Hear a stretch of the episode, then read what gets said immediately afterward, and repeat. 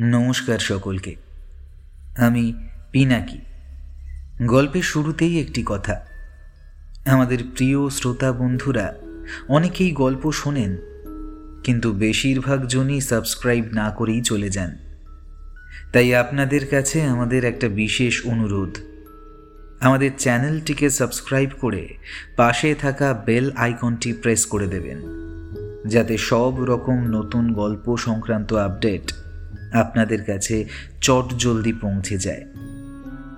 বর্তমানে গল্পাসুর রয়েছে ফেসবুক এবং ইনস্টাগ্রামেও ডেসক্রিপশন বক্সে সেগুলির লিংক দেওয়া রইল। চটপট ঘুরে আসুন এবং ফলো করে যুক্ত হয়ে যান আমাদের সাথে। আমরা আজকের গল্প থেকে একটি বিশেষ প্রশ্ন রাখব গল্পের শেষে, সকল শ্রোতা বন্ধুদের উদ্দেশ্যে। সঠিক উত্তরদাতাদের মধ্যে থেকে র্যান্ডামলি বেছে নেওয়া একজনকে পরবর্তী প্রজেক্টে স্ক্রিনে শাউট আউট দেওয়া হবে। সেটা হতে পারেন আপনিও। তাই সম্পূর্ণ গল্পটি মন দিয়ে শুনে ফেলুন আর উত্তর দিয়ে দিন যত দ্রুত সম্ভব। তবে কোনো বাধ্যবাধকতা নেই। যারা ইন্ট্রো শুনতে আগ্রহী নন, তারা কয়েক মিনিট স্কিপ করে মূল গল্পে চলে যেতেই পারেন। গত সপ্তাহের গল্পে করা প্রশ্নটির বিজয়িনী হলেন Sanchita Chakraborty. Very big shout out to her পাপের পরিণতি নিয়ে আজকালকার প্রজন্ম খুব বেশি একটা মাথা ঘামায় না। তাই বোধহয় অনাচার বেড়েছে প্রায় সর্বত্রই। কিন্তু পাপ তো তার শাস্তি নিজে হাতে এসে দেয়। পাপ বাড়লে তার ফলস্বরূপ শাস্তিটাও হয়ে ওঠে মারাত্মক। কিন্তু পাপটা আসলে করেছে কে? পরিণতিটাই বা কি হবে অবশেষে? গল্পের মূল চরিত্র সৌরভের বন্ধুরা একের পর এক খুন হয়ে চলেছে। কার হাতে হচ্ছে খুনগুলো? খুনির কি কোনো যুক্তিযুক্ত মোটিভ আছে? জানতে হলে কান পেতে শুনুন। লেখক সুমিত মিত্রর কলমে একটি টান টান উত্তেজনাপূর্ণ মার্ডার মিস্ট্রি, পাপের হাতছানি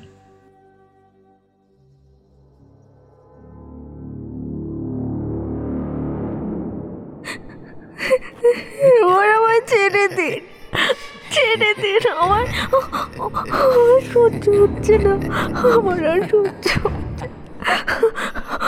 প্রচণ্ড ব্যথা লাগছে। ছাড়ুন আমায়। বাঁচতে দিন দয়া করে বাঁচতে দিন আমায়। ছেড়ে দিন ছেড়ে দিন দাঁড়াতে দিন আমায়। করুণ স্বরে আধো ভাঙা গলাতে কাঁদতে কাঁদতে ভয়ার্ত চিৎকারের সাথে কথাগুলো বলতে লাগল নগ্ন অবস্থায় থাকা মেয়েটা। এরপর আর কিছু বলতে পারেনি সে। অত্যাচারের তীব্র যন্ত্রণার ফলে এইটুকু বলেই আবার কিছুক্ষণ আগের মতন জ্ঞান হারালো সে। ঘুমটা ভাঙতেই চোখ মেলে তাকালো সৌরভ। ঘেমো অবস্থাতেই দ্রুত বিছানাতে উঠে বসল সে। বড়লোক বাবার একমাত্র সন্তান এই সৌরভ। যখন যা মনে হয় তখন সেটাই প্রয়োজন হয়ে ওঠে ওর। হোক সেটা অনেক অনেক টাকা অথবা কোনো নারী শরীর। একটু আগে ঘুমের ঘরে দেখা ওই স্বপ্নটার কোনো কুল খুঁজে পাচ্ছিল না সে। তবে এই নিয়ে বেশি ভেবে কোনো লাভ হবে না ওর। এখন ঘুমানোর প্রয়োজন বলেই মনে হচ্ছে সৌরভের। আর ওইসব নিয়ে বেশি কিছু না ভেবে তৎক্ষণাৎ বিছানায় আবার গা ডুবিয়ে মুখ গুঁজল সে ঘুমের মধ্যে। সকাল দশটার সময় ঘুম ভাঙল সৌরভের। তাও আবার কোনো ভাইব্রেশনের কারণে পুরো বিছানাটাই কাঁপছিল বলে ঘুমটা ভেঙেছে। যার ফলে জাগতে হয়েছে ছেলেটাকে। ফোন হাতে নিয়ে স্ক্রিনের দিকে তাকাতেই রাগে চোখ মুখ ফুলে উঠল ওর। তৎক্ষণাৎ ফোনটা রিসিভ না করে কেটে দিয়ে শুয়ে পড়ল। পুনরায় ফোন বেজে ওঠার ফলে ঘুমে ব্যাঘাত ঘটল ফের। স্ক্রিনের দিকে পুনরায় তাকাতেই প্রচণ্ড বিরক্তির ভাব ফুটে উঠেছে ওর চেহারায়। এবার বেশ অনেকখানি বিরক্ত বোধের সাথে ফোন রিসিভ করে কানে তুলল সে। রাগী ভাব নিয়ে কয়েকটা কথা বলতে যাবে, তার আগেই ওপাশ থেকে কথাগুলো ভেসে উঠল। ফোনটা তুলতে এত সময় লাগে হ্যাঁ? আর ফোন তো মানুষ দরকারের জন্যই করে নাকি? তুই নিজেও জানিস যে এই সময় আমি ঘুমের মধ্যে থাকি। কেন ফালতু ফালতু ফোন টোন করে আমাকে ঘুমের বারোটাটা বাজাচ্ছিস বলতো? ফালতু ফালতু যে ফোন করছিস সেটা তোকে কে বলল?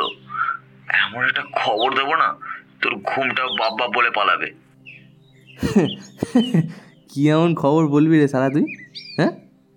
তোর মতো ক্যানানে আবার কবে থেকে এত কঠিন করে কথা বলতে শিখলো ভাই? তুই হাস বা আমার মজা নেই আর যাই কর। আমি কিন্তু সিরিয়াস ভাবেই কথাগুলো বলছি ভাই তোর সাথে। বাবা আজকাল ক্যাবলা ছেলেও যে সিরিয়াস কথা বলতে জানে এ তো আমার আগে জানা ছিল না। যাই হোক কি হয়েছে সেটা বল তো আর বলে আমাকে একটু শান্তিতে ঘুমোতে দে। ভাই আমাদের মানুষ না মারা গেছে আর ওর মৃত্যুটা বেশ রহস্যজনক। কি বললি? সকাল সকাল কিন্তু মাথা ব্যথা খারাপ হয়ে গেছে নাকি? কাল রাতে ওর সাথে আড্ডা দিলাম আর আজকে মারা গেছে। শোন কৌশিক এই শোন ফাজলামোর একটা লিমিট আছে বুঝেছিস? সকাল সকাল এরকম মজা আমার একদম পছন্দ না। আমি মোটেও ফাজলামো করছি না। আর তুই জানিস আমি কতটা সিরিয়াস তাই যত তাড়াতাড়ি হয় মানুষের বাড়ি চলে যায় অতঃপর সৌরভকে আর কিছুমাত্র বলার সুযোগ না দিয়ে ফোন কেটে দিল কৌশিক। বেশ চিন্তিত হয়ে গেল সৌরভ। গতকাল যার সাথে আড্ডা দিয়ে এসেছে আজ সে মৃত। এ কথা কোনোভাবেই মেনে নিতে পারছে না সে। অপরদিকে কৌশিককেও সে ভালো করেই চেনে। ছেলেটা আর যাই হোক, এসব নিয়ে মোটেও মজা করার ছেলে নয়। যা বলার তা সরাসরি ও বলে বরাবর। বেশি কিছু ভাবতে পারছে না সে। মস্তিষ্ক অবশ হয়ে আসছে। তৎক্ষণাৎ খাট থেকে কোনো মতে নেমে ফ্রেশ হয়ে জামা কাপড় পাল্টে দৌড় লাগালো মানুষের বাড়ির দিকে। পেছন থেকে তার মা বেশ কয়েকবার ডাক দিয়েছে তাকে থামাবার জন্য। কিন্তু সেদিকে তার হুঁশ নেই। সে দৌড়ে চলেছে তো চলেছেই। অবশ্য সে নিজে নয়, তার গাড়ি দৌড়ে চলেছে। মিনিট দশেক পরে উপস্থিত হলো সে মানুষের বাড়িতে। বেশ শোরগোল চলছে বাড়ির সামনেটায়। আর রয়েছে লোকজনের উপচে পড়া ভিড়, দুটো পুলিশের গাড়ি আর একখানা লালবাতির অ্যাম্বুলেন্স। ভেতর থেকে দু একটা আলাদা আলাদা স্বরের কান্নার আওয়াজ ভেসে আসছে। সবগুলোই মেয়েলি কান্না।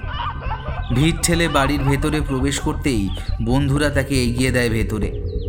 তাদের মধ্যে উপস্থিত রয়েছে কৌশিক, সুজয় এবং দীপঙ্কর। ভেতরে ঢুকে মানুষের রুমের মধ্যে প্রবেশ করতেই অবাক হলো সৌরভ। রুমের অবস্থা বেগতিক। যে কেউ এক ঝলক দেখলেই বলবে, রুমে বড় সড়ো আকারের একটা কোনো ঝড় বয়ে গেছে। পুলিশ জায়গাটা ঘিরে ফিতে টাঙিয়ে দিয়েছে। কিন্তু তাদের দেখে পুলিশ আর থামল না। রুমের ভেতরে প্রবেশ করে সৌরভের চোখ যেন উপড়ে গেছে। মেঝেতে নগ্ন অবস্থায় রক্তাক্ত হয়ে পড়ে আছে মানুষের ডেড বডিটা। রক্তের ধারাতে মেঝের পাথর ভেসে গেছে। ছেলেটার চোখ দুটো মেলে রাখা অবস্থায় রয়েছে। সে চোখে রয়েছে যেন নামহীন ভয়। কিন্তু নিজের রুমে ও কিসের ভয় পেয়েছিল এভাবে? এটাই কোনোভাবে সৌরভের মাথায় ঢুকছে না। অবশ্য এখন আর মানুষের মরা দেহটা নগ্ন অবস্থায় নেই। সাদা কাপড় দিয়ে জড়িয়ে রাখা হয়েছে। ধীর পায়ে এগিয়ে হেঁটে হেঁটে দেখতে লাগল সে সম্পূর্ণ রুমটাকে। পুলিশের লোকগুলো তার সাথে সাথেই হাঁটছে। মেঝেতে ছোট ছোট ছোপ ছোপ রক্তের দাগ। মানুষের মৃতদেহের ছবি তুলছে দুজন পুলিশ কনস্টেবল। এছাড়াও রুমে থাকা সকল জিনিসপত্রের ছবি তুলে নিচ্ছে চটপটে হাতে। মৃতদেহের সম্পূর্ণ ছবি নেওয়ার জন্য বুক পর্যন্ত সাদা কাপড়টা টেনে নামাতেই সকলে অবাক হয়ে যায়। বুকে বিশালাকার একটি গর্ত হয়ে রয়েছে।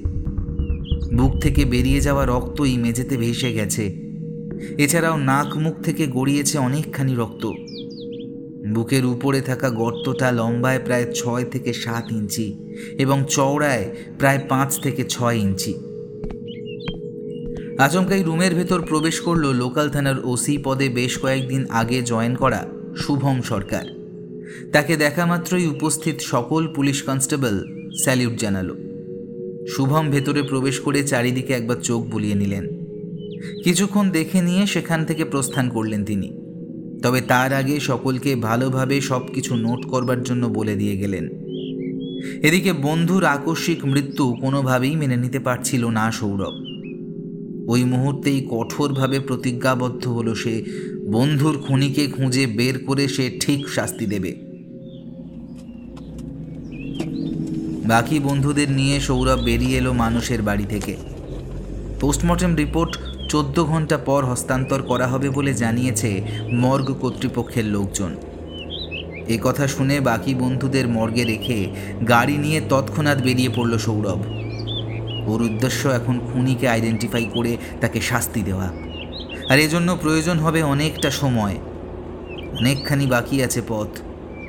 দ্রুত গাড়ি চালিয়ে উপস্থিত হলো নীলগঞ্জ থানায়। বারান্দা দিয়ে সোজা হেঁটে প্রবেশ করল থানার নতুন ওসি শুভম সরকারের রুমে। চেয়ারে বসে কিছু একটা করছিলেন শুভম। সৌরভকে দেখে তীক্ষ্ণ দৃষ্টিতে তাকালেন তার দিকে। সৌরভের থানায় প্রবেশ কিছুটা চমকে দিয়েছে সবাইকে। যে কখনো থানার মুখ দেখেনি, আজ সে স্বইচ্ছায় থানায় এসেছে। ব্যাপারটা হজম হলো না কারোরই। তৎক্ষণাৎ সৌরভকে চেয়ার দেখিয়ে বসতে বললেন শুভম। কনস্টেবলকে ডেকে দুই কাপ চা দিয়ে যেতে বললেন। এখনও তীক্ষ্ণ দৃষ্টিতে সৌরভের দিকে তাকিয়ে আছেন তিনি। অবাক স্বরে তাকে উদ্দেশ্য করে প্রশ্ন করলেন বলি সূর্য আজ কোন দিকে উদিত হয়েছে? অবশেষে থানাও আপনার চাঁদ মুখখানার দেখা পেল। কিছু কিছু সময় দেখা দিতে হয়। তো কি সেই উত্তম কাজ যার জন্য আপনার মতো রাজা মানুষের চাঁদ মুখখানা আমাদের থানা দেখতে পেল? আপনি তো জানেন আজকে আমার বন্ধু মানে মানুষ খুন হয়েছে। হতাশাগ্রস্ত কণ্ঠে বলে উঠল সৌরভ। সেই স্বরে লুকিয়ে আছে অনেকটা কষ্ট আর হাজার আর্তনাদ। বাল্যকাল থেকেই তো ওর আর মানুষের বন্ধুত্ব হতাশ হয়ে পড়াটা যে অস্বাভাবিক নয়। আপনি কি করে জানলেন যে এটা খুন? হুম? এটা আত্মহত্যাও তো হতে পারে। আমার মতে আপনি নিশ্চয়ই বেশ শিক্ষিত। আপনার মুখে এরকম একটা প্রশ্ন কিন্তু শোভা পায় না স্যার। যেখানে দেখাই যাচ্ছে একটা প্রি প্ল্যান্ড মার্ডার একজন মানুষ আত্মহত্যা করলে কখনো নিজের বুকে আঘাত করবে না। সেটা তো জানা কথা। আর তার বুকে থাকা আঘাতটাও যে বেশ অন্য রকমের এছাড়াও রুমে কিছু কিছু অদ্ভুত বিষয় অবশ্যই লক্ষ্য করে থাকবেন। কথাগুলো শুনে একটু চুপ থেকে শুভম মুখ খুললেন। হ্যাঁ আমারও তাই মনে হয়েছে। তো বলুন আপনাকে কীভাবে সাহায্য করতে পারি? আমি আপনাকে এই কেসটায় সাহায্য করতে চাই। নিজে থেকেই চাই। আমি চাই আপনার সাথে থেকে খুনিকে ধরব এবং আমার নিজের হাতে বন্ধুর হত্যার প্রতিশোধ নেব। আচ্ছা বেশ। ভালো তো। ধন্যবাদ স্যার। তবে আজকের জন্য তাহলে আসি আমি? হুম। হ্যাঁ অবশ্যই। তবে রাতের দিকে পোস্টমর্টম রিপোর্টটা আমাদের হাতে আসতে পারে। আপনি চাইলে আমাদের সঙ্গে সামিল হতেই পারেন। করমর্দন করার জন্য হাত এগিয়ে দিয়ে কথাটি বলল শুভম। তবে তো অবশ্যই আসব। রিপোর্ট হাতে পেলে যথাসময় আমাকে একটাবার ফোন করে নেবেন চেয়ার ছেড়ে উঠে দাঁড়াতে দাঁড়াতে বলল সৌরভ। এরপর রুক্ষ হাসি বিনিময় করল দুজন। অতঃপর থানা থেকে দ্রুত পায়ে বেরিয়েও গেল। কিছুক্ষণ পর হাতে থাকা ঘড়ির দিকে তাকাতেই চমকে উঠল সৌরভ। তিনটে কুড়ি বাজে। এতটা সময় অতিবাহিত হয়ে গেল কীভাবে? কোনো আন্দাজ পাচ্ছে না ও। তবে এখন তার দ্রুত বাড়িতে পৌঁছানো প্রয়োজন। সকাল থেকে স্নান খাওয়া হয়নি। এতক্ষণ খিদের চিন্তা স্মরণে না থাকলেও এখন বেশ খিদে পাচ্ছে। গাড়িতে চড়ে তৎক্ষণাৎ সাঁই করে ছুটে চলল সামনের দিকে। উদ্দেশ্য এখন নিজের বাড়িতে পৌঁছনো। কয়েক মিনিট গাড়ি চলতেই বাড়ির সামনে গাড়ি এসে হাজির। গ্যারেজে গাড়িটা রেখে দিয়ে তৎক্ষণাৎ বাড়ির ভেতরে প্রবেশ করল সে। হাত মুখ ধুয়েই খাবার টেবিলে বসে গেল। ওর মা দ্রুত খাবার পরিবেশন করে খেতে দিল। সৌরভ খাবার মুখে তুলতেই তার দিকে প্রশ্ন ছুঁড়ে দিলেন ওর মা। শুনলাম মানুষ নাকি মারা গেছে? মারা গেছে নয় মেরে ফেলা হয়েছে। খাবার খেতে খেতে মায়ের করা প্রশ্নটার জবাব দিল সৌরভ। আর কোনো প্রশ্ন করলেন না উনি। এমনিতেই সৌরভের মন আর মস্তিষ্ক কোনোটাই এখন ঠিক নেই। তার উপর প্রশ্ন করে ওর আরও মন খারাপ করে দিতে চাইছেন না তিনি। সৌরভ খাবার শেষ করে ফ্রেশ হয়ে বিছানায় গা এলিয়ে দিয়ে ভাবতে লাগল, আজকের ঘটনাগুলো নিয়ে। কখন যে চোখ লেগে এসেছে তার খেয়ালই নেই। অবশ্য এখনও ঘুম ভাঙতো না। ফোনের শব্দে হঠাৎ চোখে নেমে আসা ঘুমটায় ব্যাঘাত ঘটল। ফোন হাতে তুলতেই স্ক্রিনের দিকে তীক্ষ্ণ দৃষ্টিতে তাকালো সৌরভ। ফোনটা এসেছে আননোন নাম্বার থেকে। সচরাচর তার ফোনে কোনো আননোন নাম্বার থেকে মোটেও ফোন আসে না। বেশি না ভেবে ফোন রিসিভ করে কানে তুলল সে। তৎক্ষণাৎ ওপাশ থেকে বলে উঠল, নীলগঞ্জ থানার ওসি শুভম সরকার কথা বলছি। আমার হাতে পোস্টমর্টম রিপোর্ট এসে গেছে। আপনি চাইলে এসে দেখে যেতে পারেন। এছাড়াও বেশ চমকে দেওয়ার মতো ঘটনা আপনার জন্য অপেক্ষা করে আছে। আপনি অপেক্ষা করুন। আমি এক্ষুনি বাড়ি থেকে বেরোচ্ছি। আপনি কোনো তাড়াহুড়ো করবেন না। ধীরে সুস্থে আসুন। অপেক্ষায় রইলাম। ফোন কেটে দিয়ে স্ক্রিনের দিকে তাকালো সৌরভ। আটটা বেজে পনেরো মিনিট। দ্রুত ফ্রেশ হয়ে গাড়ি নিয়ে বেরিয়ে পড়ল সে। উদ্দেশ্য নীলগঞ্জ থানা। কয়েক মিনিটের মধ্যেই থানাতে এসে উপস্থিত হলো সে। কিছু কনস্টেবল অবাক চোখে তাকিয়ে আছে ওর মুখের দিকে। সৌরভের উপস্থিতি যেন কোনোভাবেই বিশ্বাস করতে পারছে না তারা। সেসবের দিকে তোয়াক্কা না করে সোজা ওসি শুভমের রুমের দিকে পা বাড়ালো ও। সৌরভ ভেতরে প্রবেশ করতেই বেশ অবাক চোখে তাকালেন শুভম। ভেবেছিলাম আপনার জন্য বেশ কিছু সময় অপেক্ষা করতে হবে। কিন্তু ভাবিনি এত দ্রুত চলে আসবেন। এ সকল কথা এখন বাদ দিন। পোস্টমর্টম রিপোর্টে কি এসছে সেটা বলুন। আর আমার জন্য কি চমক রয়েছে সেটাও বলুন তাড়াতাড়ি। ও I am sorry for this এই নিন পোস্টমর্টম রিপোর্ট সৌরভের দিকে একটি ফাইল এগিয়ে দিয়ে কথাটা বললেন শুভম সরকার। বেশ কিছুক্ষণ তীক্ষ্ণ দৃষ্টিতে পোস্টমর্টেম রিপোর্টটা পড়তে লাগল সৌরভ। কিছুক্ষণ পর ওসিকে উদ্দেশ্য করে বলে উঠল আমি তো কিছুই বুঝতে পারছি না। এটা কেমন মৃত্যু? মিস্টার মানুষের খুন হয়েছে। একটু লক্ষ্য করলেই দেখা যায়, তার বুকে একটি গর্ত ছিল যার ব্যাস লম্বায় প্রায় সাত ইঞ্চি, চওড়া প্রায় ছয় ইঞ্চি। এছাড়া বুকের ভেতরে হৃৎপিণ্ডটাও গলে আছে। তাছাড়া পেটের ভেতরে থাকা নাড়ি, ভুড়ি, কিডনি এইসবও গলে গিয়েছে। এবং এইসব জায়গাগুলোতে নখের আঁচড় জাতীয় দাগও পাওয়া গেছে। কিন্তু দুঃখের বিষয় হলো সেখানে কোনো ব্যক্তির ডিএনএ সিম্বল পাওয়া যায়নি। আরেকটা ব্যাপার হচ্ছে এই নখের আঁচড়গুলো স্বাভাবিক অবস্থায় ছিল। নখের আঁচড় পাওয়া গেছে স্বাভাবিক অবস্থায়? এই এই কথাটার মানে কি? একজন মানুষ যখন হাতে গ্লাভস পরে থাকে তখন তার হাত দিয়ে যদি কোথাও স্পর্শ করে সেখানে কোনো ছাপ অথবা ডিএনএ সিম্বল পাওয়া যায় না। তবে সেখানে স্পর্শটা ভিন্ন রকমের হয়। কিন্তু কেউ যদি খালি হাতে আঁচড় কাটে অথবা স্পর্শ করে, উক্ত স্থানে একটা কোনো ছাপ পড়ে যায়। আর সেখানেই পাওয়া যায় ডিএনএ সিম্বল।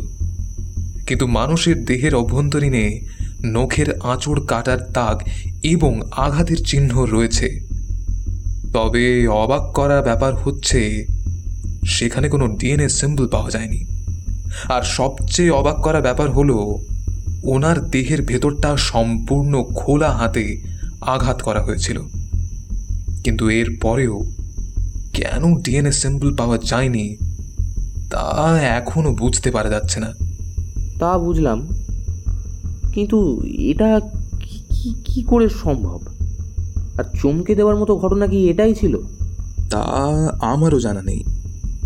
তবে এটা চমক ছিল না। আপনার চমক হচ্ছে, মানুষের ঘরের মেঝেতে কিছু জায়গায় রক্তের ছোপ ছোপ দাগ দেখা যায়। পরীক্ষা করে জানা যায়, সেগুলো বিড়ালের পায়ের ছাপ ছিল। তবে অবাক করার মতো বিষয় হলো, সেখানে এমন কিছুই পাওয়া যায়নি। আর বিড়ালটাই বা কি করে শেষমেশ উধাও হলো ওনার রুম থেকে। আরও একটি চমক হলো, বিড়ালটা যেভাবেই উধাও হোক না কেন কিন্তু তার হাত পায়ে রক্ত আসলো কোথা থেকে? তবে কি বিড়াল তারাই খুন হয়েছে আপনার বন্ধু মানুষ? কিন্তু এটা সম্ভব কি করে? একটা বিড়াল কীভাবে মানুষের মৃত্যুর কারণ হতে পারে? আপনি কি বলছেন আপনি জানেন? কিন্তু কিছুই যে করার নেই। মানুষের বুকের ভেতরে যে গর্তের সৃষ্টি হয়েছিল তার অভ্যন্তরীণ পাওয়া নখের আঁচড়গুলো অনেকটাই বিড়ালের মতো।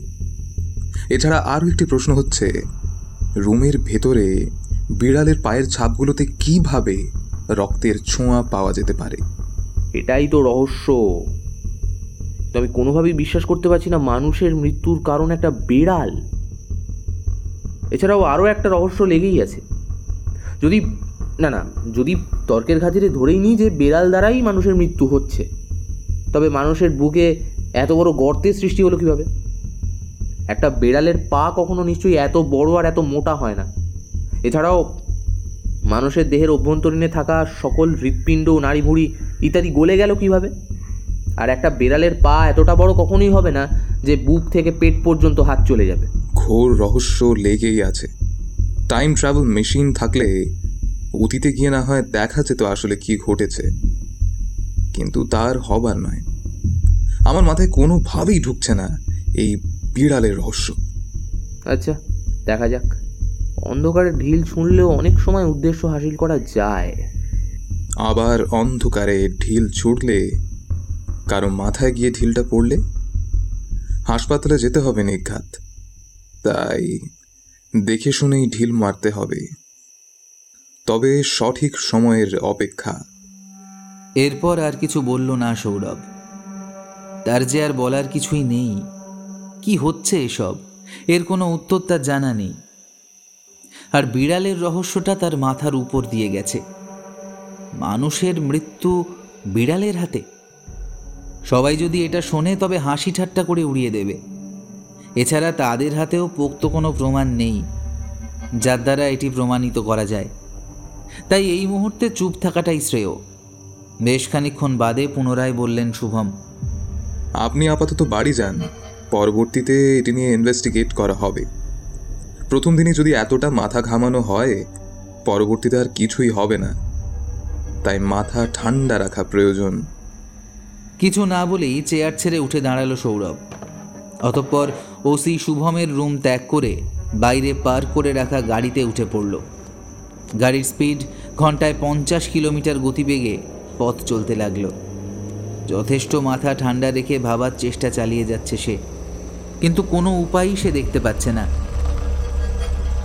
কয়েক মিনিট গাড়ি চলতেই বাড়ির সামনে এসে উপস্থিত। গ্যারেজে গাড়ি পার্ক করে বেরিয়ে গেল গাড়ি থেকে। দ্রুত পায়ে হেঁটে বাড়ির ভেতর প্রবেশ করল। কারও সাথে দেখা না করেই নিজের রুমে চলে গেল সে। মাথার উচ্চচাপ কমানোর জন্য ওয়াশরুমে গেল। বেশ কিছুটা সময় নিয়ে স্নান করে দেহ এবং মস্তিষ্ক ঠান্ডা রাখার চেষ্টা করল। অতঃপর বিছানায় গা এলিয়ে পায়ের উপর পা তুলে ভাবতে লাগল, রহস্যের জট। সকাল সাতটা চল্লিশ মিনিট বাজতেই আচমকা সৌরভের ফোন কাঁপতে লাগল। ফোন ভাইব্রেট মোডে থাকার ফলে সম্পূর্ণ বিছানা কেঁপে উঠেছে। এরকম সময় যদি কেউ তার রুমে উপস্থিত থাকতো তবে সে বলতে বাধ্য হতো এই মুহূর্তে রুমের ভেতর ভূমিকম্প চলছে বেশ বিরক্তি ভরা মুখে চোখ ডলতে ডলতে ফোন খুঁজতে লাগল। বেশ কিছু সময় বাদে হাতড়ে ফোনের নাগাল পেল সে। ফোন রিসিভ করে কানে তুলে বিরক্তি ভরা কণ্ঠে বলতে লাগল এই সময় কেন ফোন করলি ভাই? তুই জানিস না এই সময় আমি ঘুমিয়ে থাকি। কেন ফোন করছিস? ঘুম আর বিরক্তি দূরে রাখ। এই মুহূর্তে যা বলতে যাচ্ছি তা শুনে তুই ঠিক থাকতে পারবি কিনা তা নিয়ে আমি বেশ চিন্তিত। শব্দগুলো উপাস থেকে ভেসে এলো। সুজয় কেমন হয়েছে বলতো? সকাল সকাল এমনিতেই ঘুমোচ্ছিলাম তারপর এমনিতেই মন মেজাজ ভালো না। তাহলে ফোন করে কেন বিরক্ত করছিস? বিরক্ত করতে ফোন করিনি। কৌশিক মারা গেছে। আর ওর মৃত্যুটাও ঠিক মানুষের মতো। অবশ্য দুটোই কার্বন কপি বলতে পারিস। হোয়াট কি জাদা বকছিস তুই? যা মনে আসছে তাই বকছিস নাকি? সকাল সকাল এরকম মজা আমি নিতে পারি না ভাই। আমি কোনো মজা করছি না। সকালে কৌশিকের বাড়ি থেকে ফোন এসেছে আমার কাছে। বাড়ির লোক জানায় কৌশিক তার রুমে ঠিক মানুষের মতো মেঝেতে পড়ে আছে। আর মেঝেতে রক্তের ছড়াছড়ি। আমি কৌশিকের বাড়ি যাচ্ছি। তুই যত তাড়াতাড়ি পারিস চলে আয়। এই বলে তৎক্ষণাৎ ফোন কেটে দিল সুজয়। মহা চিন্তায় পড়ে গেল সৌরভ। কি হচ্ছে তার সাথে? কোনোভাবেই ভেবে পাচ্ছে না সে। এরকমটা তো মোটেও হওয়ার কথা ছিল না। একে একে দুই বন্ধুর রহস্যজনকভাবে মৃত্যু ঘটেছে। কৌশিকের মৃত্যু সৌরভ প্রথমে মেনে না নিলেও এক পর্যায়ে সে মেনে নিতে বাধ্য হয়েছে। মানসের মৃত্যুতেই বুঝে গেছে সে কিছু একটা হতে চলেছে। কিন্তু সেই কিছু একটা যে এরকমভাবে আঘাত হানবে সেদিকে মোটেও খেয়াল ছিল না তার। তৎক্ষণাৎ বিছানা ছেড়ে ওয়াশরুমে চলে গেল। ফ্রেশ হয়ে বাড়ি থেকে বেরিয়ে গ্যারেজে এসে উপস্থিত হলো।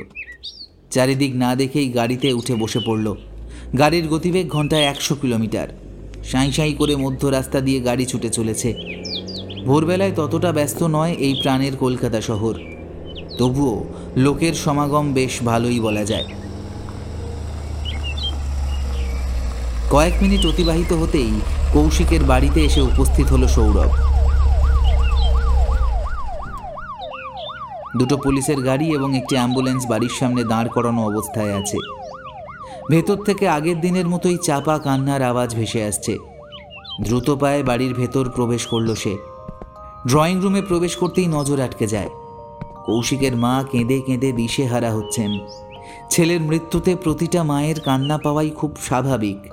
আর তা যদি অকস্মাৎ মৃত্যু হয়, তবে সেটা হয় বড় শোকের।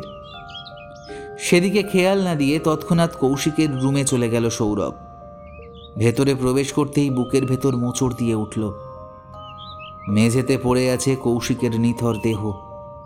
অথচ গতকাল সকালে এই মানুষটা তাকে ফোন করে মানুষের মৃত্যুর খবর জানিয়েছে।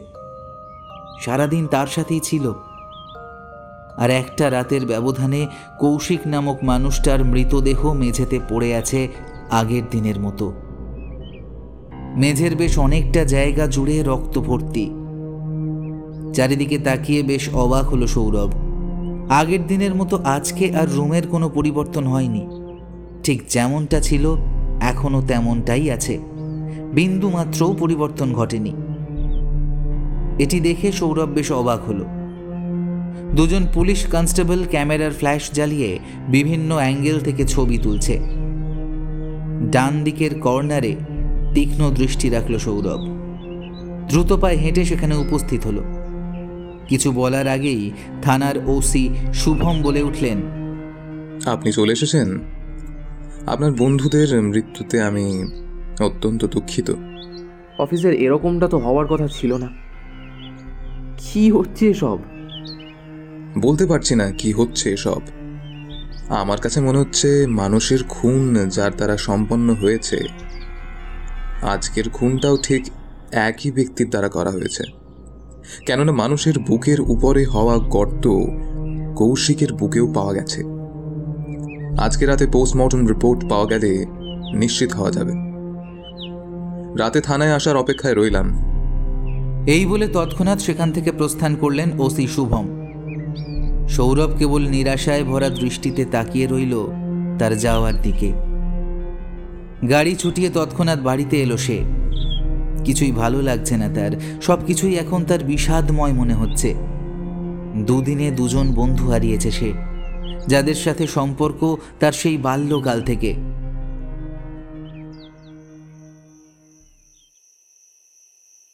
চারিদিক নিস্তব্ধতা জুড়ে আছে। টেবিলের এক প্রান্তে ওসি শুভম আর অপর প্রান্তে সৌরভ। মধ্যিখানে পড়ে আছে একটি ফাইল। বেশ অনেকটা সময় ধরে কারোর মুখেই কোনো কথা নেই। নিস্তব্ধতায় ব্যাঘাত ঘটিয়ে বলে উঠল সৌরভ।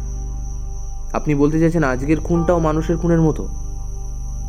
কৌশিকের মৃত্যুর কারণও সেই বেড়াল? আজকেও মেঝেতে বিড়ালের পায়ের রক্তের ছাপ পাওয়া গেছে? কিছু কিছু সময়ে নিজের মতামতটা উপযুক্ত হয় না। আমার মনে হচ্ছে এখানে আরও একটি রহস্য আছে। আচ্ছা আপনাদের সাথে কারও কোনো রকম শত্রুতা আছে? তীক্ষ্ণ দৃষ্টি দিয়ে সৌরভের দিকে তাকিয়ে প্রশ্ন করলেন ওসি শুভম আমাদের সাথে কারও কোথাও কোনো রকম কোনো শত্রুতা নেই। জানি না কি ঘটছে সব আজকে তবে আসুন আমিও বাড়িতে যাব। গত কয়েকদিন কাজের চাপে মাথায় অতিরিক্ত ব্যথা অনুভব হচ্ছে। যা ভোগান্তিতে ফেলবে কয়েকদিন। মাথায় হাত দিয়ে কথাটা বললেন শুভম। সেখানে অপেক্ষা না করে বাড়িতে চলে গেল সৌরভ। সোজা নিজের রুমে চলে গেল। অতঃপর ওয়াশরুম থেকে ফ্রেশ হয়ে এসে বিছানায় গা এলিয়ে দিল। আচমকাই সম্পূর্ণ বিছানাটা কেঁপে উঠল। ঘুমের ব্যাঘাত ঘটার ফলে জেগে গেল সৌরভ। বিরক্তি এখন চরম সীমায়। গভীর রাতে ঘুমন্ত অবস্থায় যদি কেউ ফোন করে বিরক্ত করে তবে বিরক্তি চরম সীমা অতিক্রম করবে এটাই স্বাভাবিক। তবুও হাতড়ে হাতড়ে ফোনটা হাতে নিল। স্ক্রিনে না তাকিয়ে রিসিভ করে কানে তুলে নিল ও। তৎক্ষণাৎ ওপাশ থেকে ক্রন্দন এবং ভয় ভীতির কণ্ঠে ভেসে এলো সৌরভ সৌরভ আমাকে বাঁচা কালো বিড়ালটা আমাকে মেরে ফেলবে এবার। অতঃপর সকল কিছু নিস্তব্ধতা গ্রাস করে নিল। উন্মাদ হয়ে বলতে লাগল সৌরভ। হ্যালো? হ্যালো? হ্যালো? কিন্তু ওপাশ থেকে কোনোরূপ আওয়াজ ভেসে আসছে না। আচমকাই একটি আওয়াজ ভেসে এলো।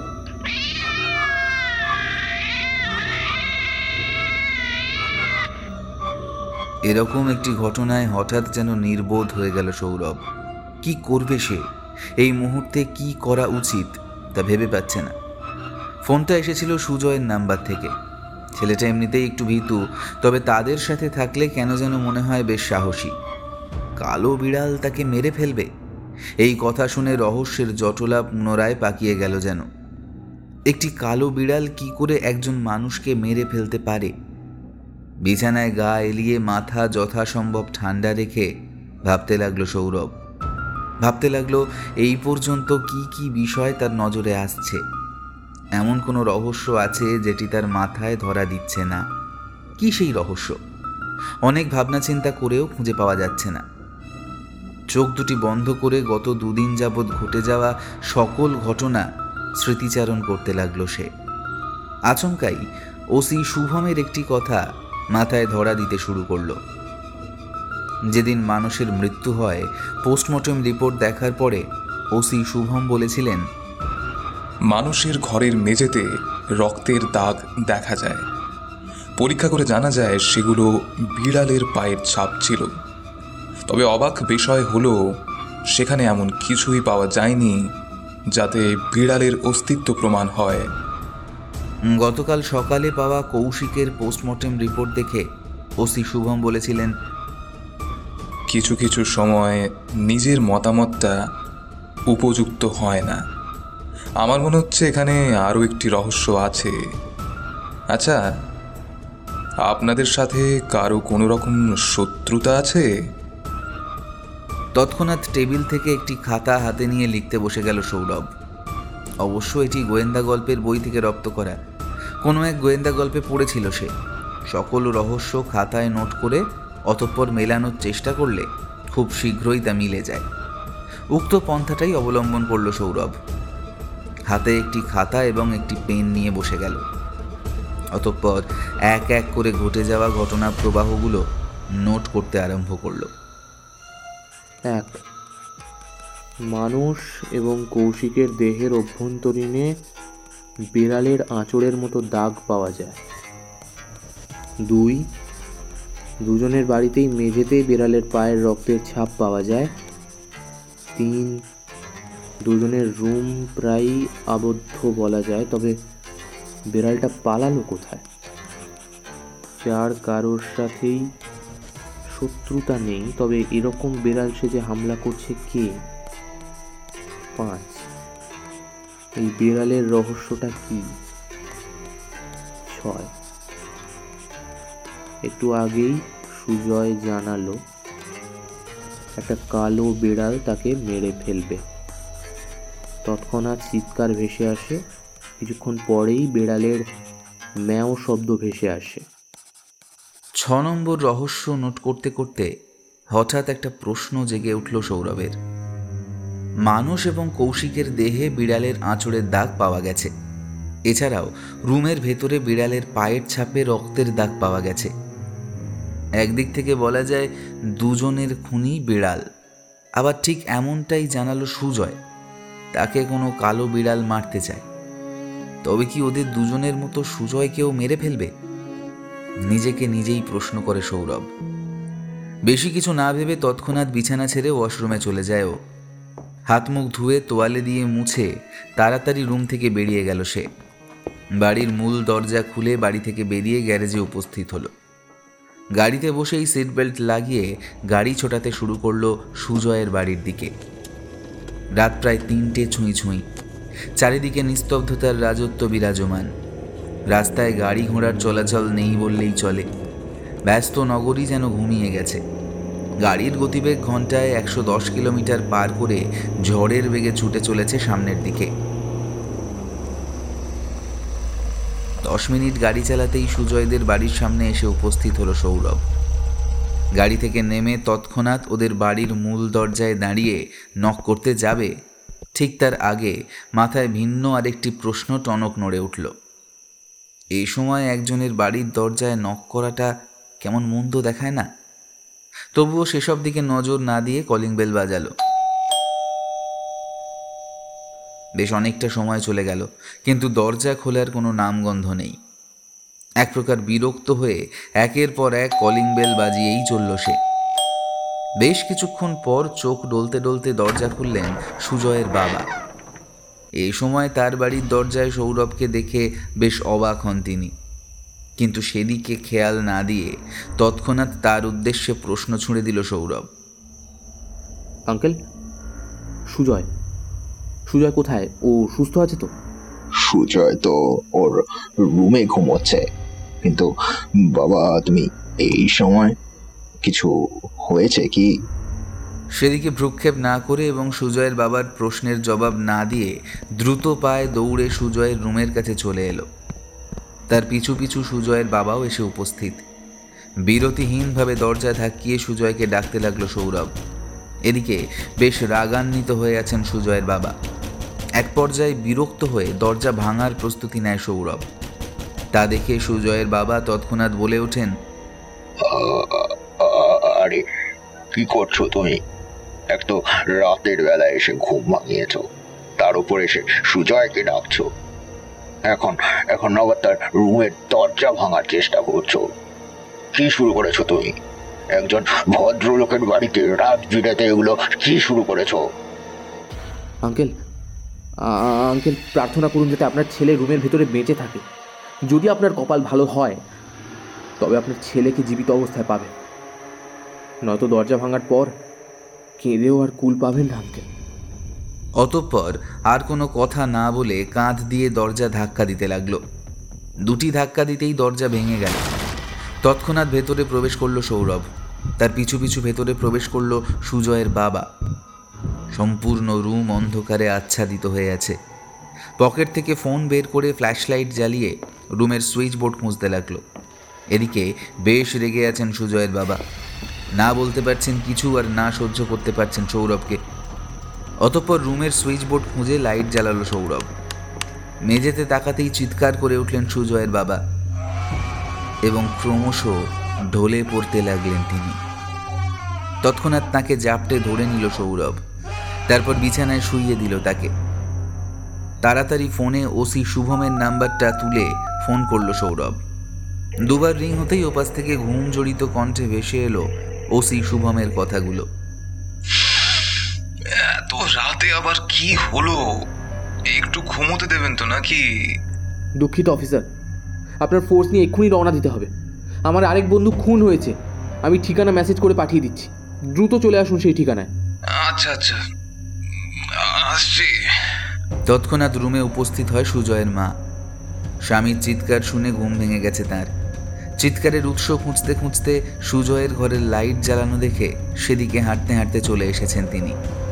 স্বামীকে বিছানায় ঘুমন্ত অবস্থায় এবং ছেলেকে রক্তাক্ত হয়ে অর্ধনগ্ন অবস্থায় মেঝেতে পড়ে থাকতে দেখে চিৎকার করে উঠলেন তিনি। দৌড়ে সুজয়ের কাছে চলে গেলেন। হাত বাড়িয়ে ছুঁতে যাবেন এমত অবস্থায় বাধা দিল সৌরভ। আন্টি আন্টি, আপাতত ওকে ছোবেন না। এটা এটা এখন পুলিশ কেস। এই দয়া করে হাতে ছুঁয়ে কোনো সমস্যার সৃষ্টি করবেন না। সৌরভের এরূপ কথা শুনে বেশ রেগে গেলেন তিনি। রেগে গিয়ে বলতে লাগলেন তু- তু- তুই তু- তু- তুই একটা খনি হ্যাঁ? আমার ছেলের খনি তুই। আর আর আমাকে ছুতে না করিস? তোর সাহস তো কম নয়?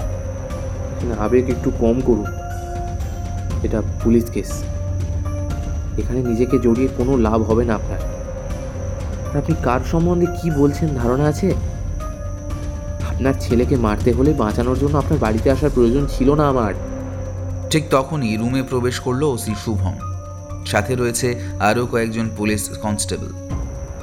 ওসি শুভমকে দেখেই সুজয়ের মা বলতে লাগলেন স্যার স্যার এই এই ছেলেটা এই ছেলেটা আমার ছেলেকে মেরে ফেলেছে স্যার। একে অ্যারেস্ট করুন। আপনি শান্ত হন সৌরভ খুনি নয়। সে আপনার ছেলেকে বাঁচাতে এসেছিল। খুনি আরেকজন।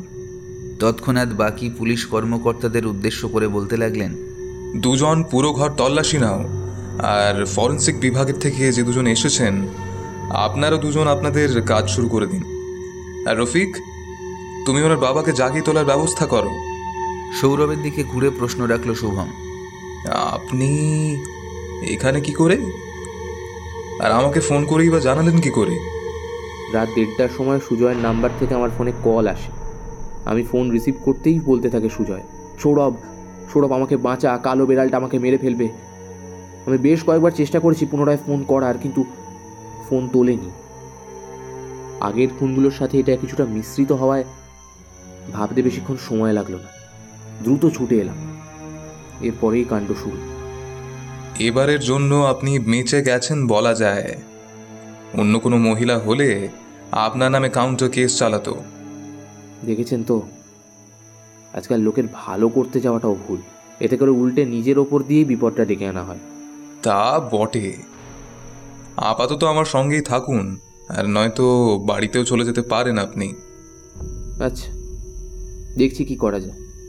সুজয়ের মৃতদেহটি অ্যাম্বুলেন্সে তুলে পোস্টমর্টমের জন্য নিয়ে যেতেই বাড়ি থেকে বেরিয়ে এলো ওসি শুভম এবং সৌরভ। আর তাদের সাথে রয়েছে বাকি পুলিশ কনস্টেবলরা। তৎক্ষণাৎ চারিদিক থেকে বেশ কয়েকটি চ্যানেলের লোক ঘিরে ধরল তাদের। বেশ বিরক্ত বোধ করল ওসি শুভম। ক্ষীণ কণ্ঠে সৌরভকে উদ্দেশ্য করে বলতে লাগলেন, এই যে, চলে এসেছে মিডিয়ার লোক, যত সব আজব পাবলিক এখন প্রশ্ন করে করে মাথা কিলবিল করে খাবে। এছাড়াও তাদের চ্যানেলের রেপুটেশন বাড়াবার জন্য মূল খবরের সঙ্গে একটু গুজব যোগ করে দিতেও পিছু পা হয় না এরা। তার বলতে? নিন সামলান এদের অবশ্য এই কাজটা আপনার জন্য। মিডিয়ার লোকজন তাদের চারিদিক থেকে ঘেরাও করে হাতে থাকা স্পিকারটি এগিয়ে দিল ওসি শুভমের উদ্দেশ্যে। অতঃপর এক একজন এক একটি প্রশ্ন করতে আরম্ভ করল। কিন্তু সেদিকে না তাকিয়ে শুভম বলতে লাগলেন আপাতত খুনি কে তা জানা যায়নি তবে ধারণা করা যাচ্ছে খুব শীঘ্রই খুনগুলোকে করেছে তা জানা যাবে। আপাতত আর কোনো প্রশ্নের জবাব দিতে পারছি না দ্রুত অফিসে যাওয়ার প্রয়োজন রয়েছে তাই দয়া করে সাইড দিন। তাহলে আমি এখন বাড়ি যাই। আর সমস্যা হলে ফোন তো আছি। আচ্ছা তবে যান সাবধানে যাবেন। তৎক্ষণাৎ বাইরে পার্ক করে রাখা গাড়িটি নিয়ে ছুটে চলল বাড়ির দিকে। গ্যারেজে গাড়ি পার্ক করে বাড়ির ভেতরে প্রবেশ করতেই পথ আগলে দাঁড়াল সৌরভের বাবা। দাঁড়াও। শুনলাম তোমার তিনটি বন্ধু নাকি খুন হয়েছে। এখন থেকে তোমার বাইরে ঘোরাঘুরি একদম চলবে না।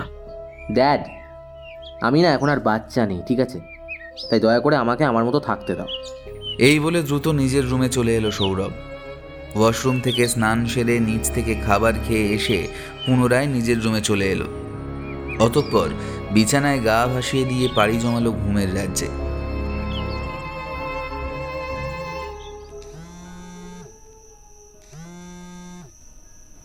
রাত দুটো বাজতে দু মিনিট বাকি আছে। তৎক্ষণাৎ সমগ্র বিছানা কাঁপিয়ে তুলতে লাগল একটি ফোন। গত রাতেও ঘুমোতে পারেনি সৌরভ। আজকের ফোনটা তাকে বেশ বিরক্ত করে তুলছে। চিন্তা করল কল রিসিভ করে ইচ্ছে মতো ধুয়ে দেবে। কিন্তু কল রিসিভ করা মাত্রই ওপাশ থেকে দীপঙ্করের আতঙ্কযুক্ত কান্না বিজড়িত কণ্ঠে ভেসে এলো। সৌরভ প্লিজ আমাকে বাঁচা। কালো বিড়ালটা আর কালো ছায়াটা আমাকে মেরে ফেলবে। প্লিজ প্লিজ তুই আমাকে বাঁচা। তৎক্ষণাৎ আগের দিনের মতো একটি চিৎকারের শব্দ ভেসে এলো দীপঙ্করে অতঃপর সকল কিছু নিস্তব্ধ। যেন নীরবতা রাজ করছে পরিবেশের উপর। বুঝতে বাকি রইল না, দীপঙ্করের সাক্ষাৎ হয়েছে মৃত্যুর সাথে। বেশ অবাক হয়ে যায় সৌরভ, কি হচ্ছে এসব? ভাবতে থাকে সে। প্রথম খুন মানুষ, পরবর্তী খুন কৌশিক, তারপরে সুজয়। এখন আবার খুন হয়েছে দীপঙ্কর। বেছে বেছে তার বন্ধুদেরকেই বা টার্গেট করে খুন করা হচ্ছে কেন? আর একটি বিড়াল দ্বারা একটা মানুষ খুন? তা কি করে সম্ভব? আর খুন হলেও তা বুকের ভেতরে হাত প্রবেশ করবে কি করে? প্রশ্নের সম্মুখীন সৌরভ। কিন্তু তার কাছে কেবল একটাই উত্তর জানা আছে, তা হলো, কিচ্ছু জানি না। কিন্তু এরকমভাবে আর কতদিন চলবে? একে একে তার সমস্ত বন্ধুদের মেরে তাকে একা করে দিয়েছে। সে ভাবতেও পারছে না যে তার সকল বন্ধুরা এখন মৃত। কেউ আর এই ভুবনে জীবিত অবস্থায় নেই। সকলের মৃত্যুর কারণ বিড়াল। কিন্তু কি এই বিড়ালের রহস্য? তার কোনো হদিশ মেলেনি এখনও পর্যন্ত। এখন কি দীপঙ্করের বাড়ি তার যাওয়া উচিত? এ নিয়ে ভেবে চলেছে সে। কোনো উপায় না পেয়ে তৎক্ষণাৎ ফোন হাতে তুলে ডায়াল প্যাডে ওসি শুভমের নাম্বার বের করে ফোন করল। দুবার রিং হতেই ওপাশ থেকে ঘুম জড়িত কণ্ঠ বিরক্ত লেগে থাকা স্বরে ভেসে এলো। এত রাতে কেন ফোন করেছেন? আর কে আপনি? আমি সৌরভ। স্যার আজকেও ওইভাবে খুন হয়েছে। ও আপনি? আজকেও খুন হয়েছে? আমার আমার বন্ধু দীপঙ্কর আজকে খুন হয়েছে। এখন এখন কি করা যায়? আপনি কোথায়? বাড়িতে? অপেক্ষা করুন আমি আসছি এখনই। তৎক্ষণাৎ ফোন কেটে দিল ওসি শুভম। বিছানা ছেড়ে ওয়াশরুমে ফ্রেশ হবার জন্য চলে গেল সৌরভ। হাত মুখ ধুয়ে ফ্রেশ হয়ে রুম থেকে বাইরে যাওয়ার জন্য রওনা দিল। দ্রুত পায়ে হেঁটে নিচতলায় এসে মূল দরজা খুলে বাড়ি থেকে বেরিয়ে গেল।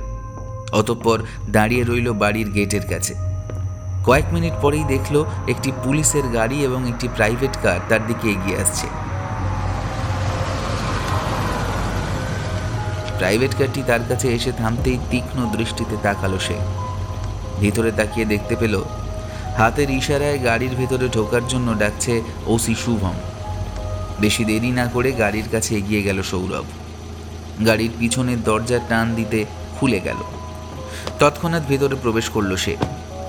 দীপঙ্করের বাড়ি কোন দিকে প্রশ্ন করা হলো সৌরভের কাছে। পুলিশ কনস্টেবলদের বাড়ির অবস্থান জানিয়ে চুপ করে বসে রইল সে। তা দেখে বলে উঠলেন ওসি শুভম। আপনি কি আসলেই সব সত্যি বলছেন? আপনার কি মনে হয় আমি মিথ্যে বলছি? ঠিক তা নয়। তবে এতটা শিওর কীভাবে? তা নিয়েই প্রশ্ন। দীপঙ্কর আমাকে ফোন করেছিল যার ফলে আমি এতটা শিওর হয়ে বলছি।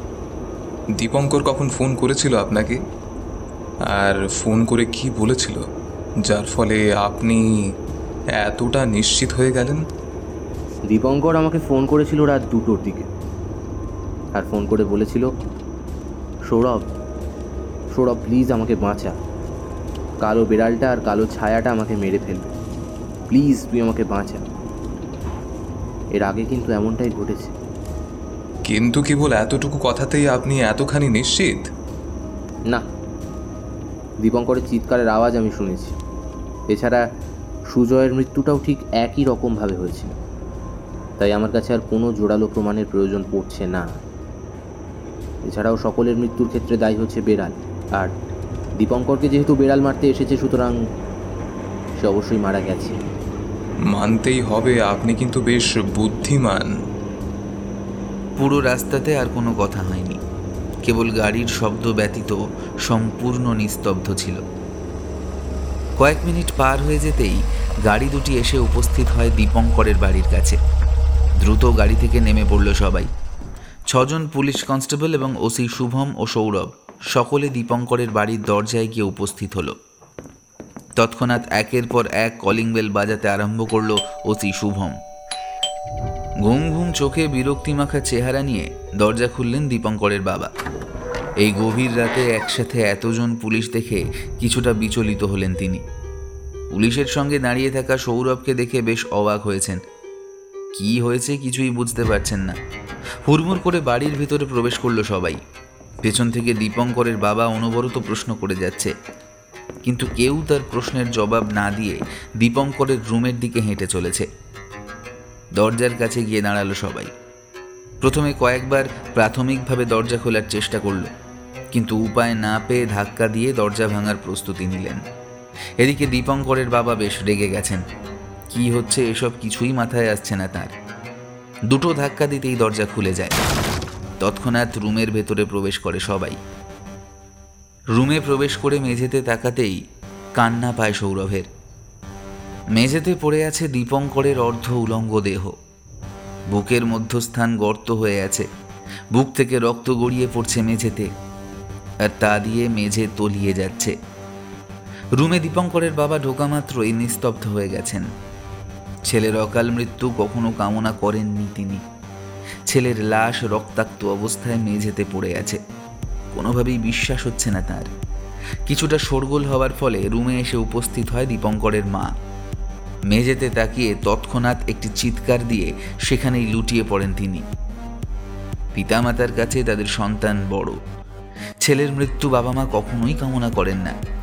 দীপঙ্করের মাকে সেখান থেকে নিয়ে যাওয়া হলো। সকল পুলিশ কনস্টেবলরা নিজ নিজ কাজে ব্যস্ত হয়ে গেল। ওসি শুভম কেবল চারিদিকে ঘুরে ঘুরে দেখছেন। সৌরভ রুমের খাটে বসে আছে। প্রায় তিন ঘণ্টা পর সকল কাজ শেষ হলো। অ্যাম্বুলেন্সে দীপঙ্করের মৃতদেহ তুলে নিয়ে গেল। ওসি শুভম এবং সৌরভ এক গাড়িতে উঠে রওনা দিল থানার দিকে। আট মিনিট পেরিয়ে যেতেই থানার সামনে এসে গাড়ি থামল। দ্রুত পায়ে গাড়ি থেকে নেমে থানার ভেতরে প্রবেশ করল ওসি শুভম। তার পিছু পিছু প্রবেশ করল সৌরভ। নিজের জন্য বরাদ্দকৃত রুমে প্রবেশ করল ওসি। টেবিলের দুই প্রান্তে দুটি চেয়ার। একটি চেয়ারে আসন গ্রহণ করল ওসি শুভম এবং দ্বিতীয়টিতে সৌরভ। কারও মুখে কোনো কথা নেই। থমথমে পরিবেশ বিরাজমান। নিস্তব্ধতা ঘিরে আছে সম্পূর্ণ রুম। তৎক্ষণাৎ ভারাক্রান্ত মন নিয়ে বলে উঠল সৌরভ। কি হচ্ছে এসব? আমি কিছুই বুঝতে পারছি না। আমি যে বুঝতে পারছি এমনটা নয়। চার দিনে চারটে খুন সিরিয়াল কিলিং বলা যায়। কিন্তু বিড়াল দ্বারা সিরিয়াল কিলিং ইতিহাসের পাতায় নতুন করে এটা লিপিবদ্ধ হতে যাচ্ছে। তাই মনে হচ্ছে। ইতিহাসে নতুন করে আরও একটা সিরিয়াল কিলিংয়ের ঘটনার নাম উঠতে যাচ্ছে। কিন্তু আমি ভেবে পাচ্ছি না আমার সাথেই কেন হচ্ছে। আমার বন্ধুদেরই কেন শিকার হতে হচ্ছে এই সিরিয়াল কিলিংয়ের? সে তো আমার জানা নেই। গতকাল সুজয়ের পোস্টমর্টম রিপোর্টটাও ঠিক আগের খুনগুলোর মতোই করা হয়েছে। তার দেহের ভেতরেও নখের আঁচড় পাওয়া গেছে। এছাড়াও রুমে তো বিড়ালের পায়ের ছাপে রক্তের দাগ রয়েছেই। আজকেরটাও ব্যতিক্রম নয়। দীপঙ্করের খুনটাও একই ধরনের। তা বটে। আজকেও দীপঙ্করের রুমের ভেতরে বিড়ালের পায়ের ছাপে রক্তের দাগ পাওয়া গেছে। তবে এটাও পূর্বেরগুলোর অনুরূপই বলা যায়। কিন্তু আমি কোনোভাবে বিড়ালের রহস্য বুঝতে পারছি না। সুজয় যেদিন তার মৃত্যুর আগে আমাকে ফোন করেছিল, তখন আমি একটা নোট করেছিলাম। এক মানুষ এবং কৌশিকের দেহের অভ্যন্তরীণে বেড়ালের আঁচড়ের মতো পাওয়া যায়। দুই, দুজনের বাড়ির মেঝেতেই বেড়ালের পায়ের ছাপ রক্তের দাগ পাওয়া যায়। তিন, দুজনের রুম প্রায় আবদ্ধ বলা যায়। তবে বেড়ালটা পালালো কোথায়? চার, কারোর সাথেই শত্রুতা নেই, তবে এরকম বেড়াল সেজে হামলাটা করছে কে? পাঁচ এই বেড়ালের রহস্যটা কি? ছয়। মৃত্যুর আগে সুজয় জানালো, একটা কালো বেড়াল তাকে মেরে ফেলবে।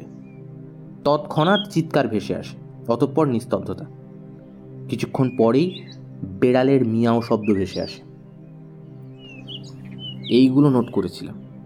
এখন আবার দীপঙ্করের মৃত্যুতে সাত নাম্বার নোট এসে দাঁড়ায়। এতদিন বেড়ালের রহস্য থাকলেও এখন কালো বেড়াল এবং কালো ছায়া যোগ হয়েছে। এই সাত নাম্বার নোটটা আমাকে ভাবাচ্ছে।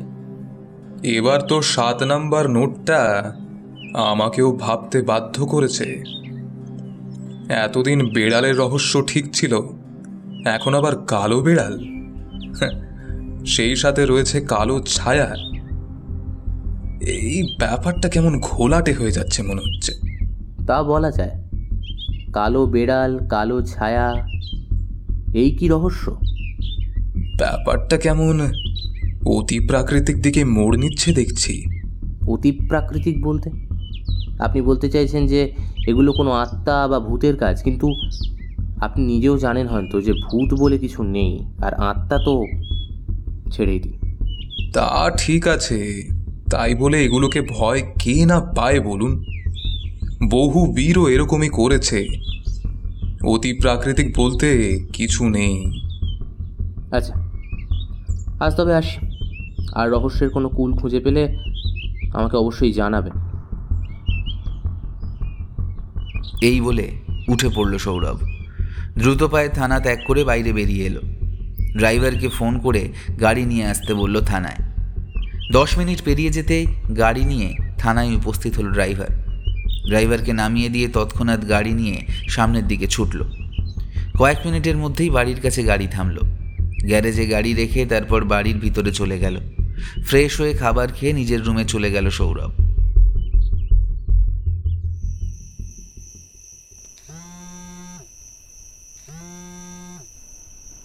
রাত তিনটে বেজে কুড়ি মিনিট। ফোনের কাঁপুনির ফলে কাঁপছে সম্পূর্ণ বিছানা। বিরক্তিমাখা চেহারায় ফোন রিসিভ করে কানে তুলল সৌরভ।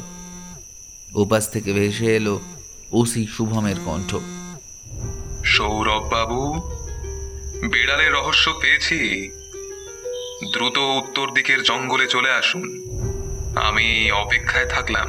এই বলে তৎক্ষণাৎ ফোন কেটে দিল ওসি শুভম। বেশ অবাক হয় সৌরভ, কিন্তু তার এত কিছু জানার সময় নেই। দ্রুত বিছানা ছেড়ে ফ্রেশ হয়ে গাড়ি নিয়ে উত্তর দিকে ছুটতে থাকে। উদ্দেশ্য তার বিড়ালের রহস্য উদ্ঘাটন। গাড়ির গতিবেগ প্রায় একশো কিলোমিটার প্রতি ঘণ্টা। এইভাবে ত্রিশ মিনিট গাড়ি চলতেই উত্তরের জঙ্গলের সীমান্তে এসে পৌঁছল সে। তবে ওসি শুভমের দেওয়া লোকেশন থেকে এখনও প্রায় এক কিলোমিটার দূরে আছে সে।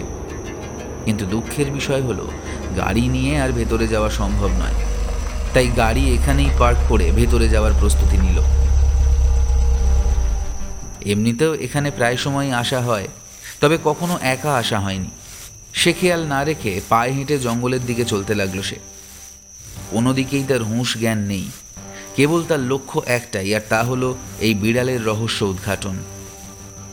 গা ছমছমে পরিবেশ। দূর থেকে ভেসে আসছে দু একটি শেয়ালের হাঁক। এছাড়াও বেশ কিছু ভিন্ন বন্য প্রাণীর হাঁক ভেসে আসছে। জঙ্গলে যেন নিস্তব্ধতার রাত চলছে। শিশিরে ভেজা পাতাগুলো থেকে টপ টপ করে জলের ফোঁটা মাটিতে আছড়ে পড়ছে। চারিদিকে কেবল নিস্তব্ধতা হলেও ফোঁটায় ফোঁটায় জল পড়ার শব্দে এক অদ্ভুত মাদকতার সুর তুলছে। শুকনো পাতায় পদচারণার ফলে মরমর করে শব্দ ভেসে আসছে। নিস্তব্ধ প্রকৃতির মধ্য দিয়ে হেঁটে চলেছে সৌরভ। মিনিট কুড়ি হাঁটতেই কাঙ্ক্ষিত স্থানের নাগাল পেল সে। দূরে একটি ছোট্ট ঘর দেখা যাচ্ছে। তার কাছেই দাঁড়িয়ে আছেন ওসি শুভম। দ্রুত পায়ে হাঁটতে লাগল সে। সৌরভের দেখা পেতেই হাসি ফুটে উঠল ওসি শুভমের ঠোঁটে। এ হাসি কিসের জন্য?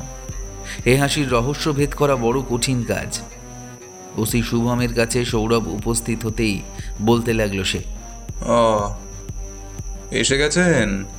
হ্যাঁ এসে গেছি। এবার বেড়ালের রহস্যটা বলি। আর বেড়ালের রহস্য বলতে এই গহীন জঙ্গলেই বা কেন নিয়ে এলেন? সে তো বলবোই। সব ধীরে সুস্থেই শুনুন তাহলে। হুম এত তাড়াহুড়ো করা ভালো না মিস্টার সৌরভ। আর গহীন জঙ্গলে ঘটা কাহিনী কি করে আপনাকে অন্য কোনো স্থানে নিয়ে গিয়ে বলি বলুন তো? আপনার কথাগুলো বেশ রহস্যময় তবে এই মুহূর্তে আমি মোটেও মজা করার মুডে নেই অফিসার তাই সোজা সাপটা বললেই ভালো হয়। সৌরভ কিছু মনে পড়ছে কি আপনার? কুঁড়ে ঘরটির দিকে আঙুল তাক করে জিজ্ঞাসা করলেন শুভম। আমার তেমন কিছু মনে পড়ছে না। কি হয়েছে? আজ থেকে নয় দিন পূর্বে পূর্ণিমা তিথির চার রাত আগে কি ঘটেছিল এই ঘরে তা কি সত্যি মনে নেই? এখনও কি বলবি কিছুই মনে পড়ছে না তোর? আপনি কি করে জানলেন কি হয়েছিল সেদিন? আর সেই দিন রাতের সাথে বেড়ালের যোগসূত্রই বা কোথায়? পূর্ণিমা তিথির চার রাত আগে একটি মেয়েকে এই ঘরে এনে তোরা পাঁচজন কুকুর তাকে খুবলে খুবলে খেয়েছিলি। তোরা পাঁচজন কুকুর একত্র মিলে মেয়েটির সম্মান হানি করেছিলি। তোরা পাঁচজন কুকুর এই মেয়েটিকে ধর্ষণ করেছিলি। এরপর কি করেছিলি মনে পড়ছে কি? ওসি শুভমের শেষ কথাটি শুনে পূর্ণিমা তিথির চার রাত পূর্বে মেয়েটির সাথে ঘটে যাওয়া দৃশ্যগুলো চোখের সামনে ভাসতে লাগল সৌরভের চোখে।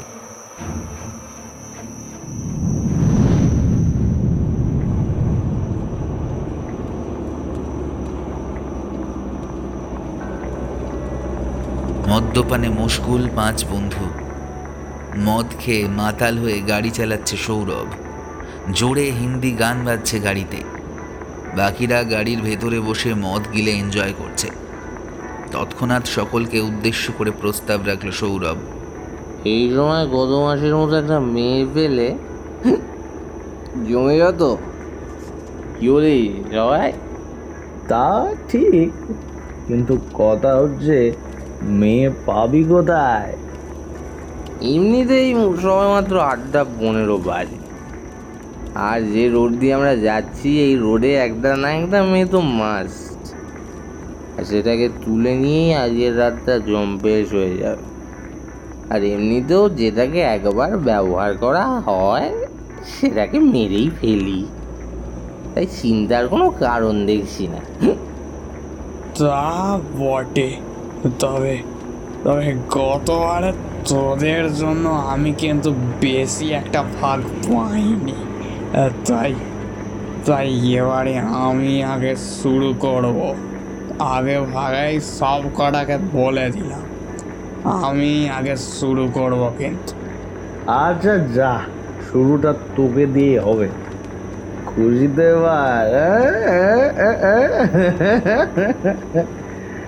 কিরে দীপঙ্কর চুপ করে আছিস কেন মনে হচ্ছে গতবারই মন ভরে গেছে আরে তা না আমাকে কখনো দেখেছিস এনজয় মিস করেছি এনজয় আর আমি মিস তা হতেই পারে না।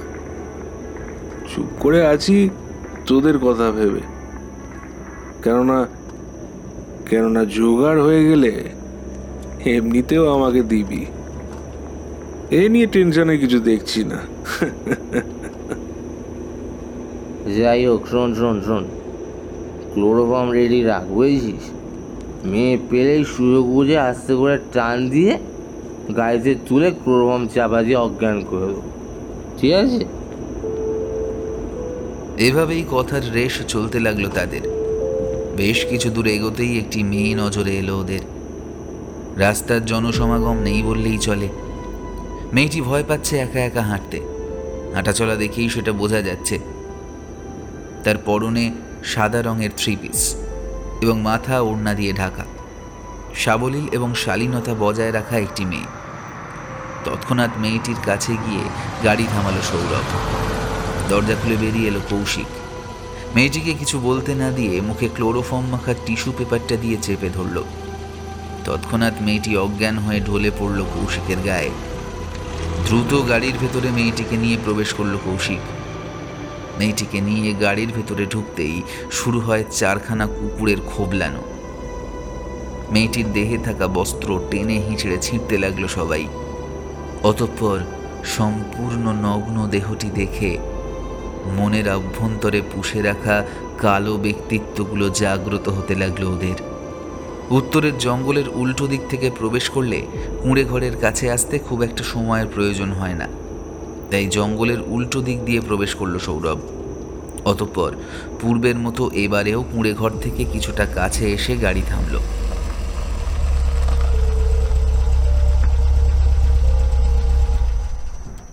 তারপর মেয়েটির নগ্ন দেহ ধরাধরি করে গাড়ি থেকে বাইরে এনে ওরা হাঁটতে লাগল কুঁড়ে ঘরের দিকে।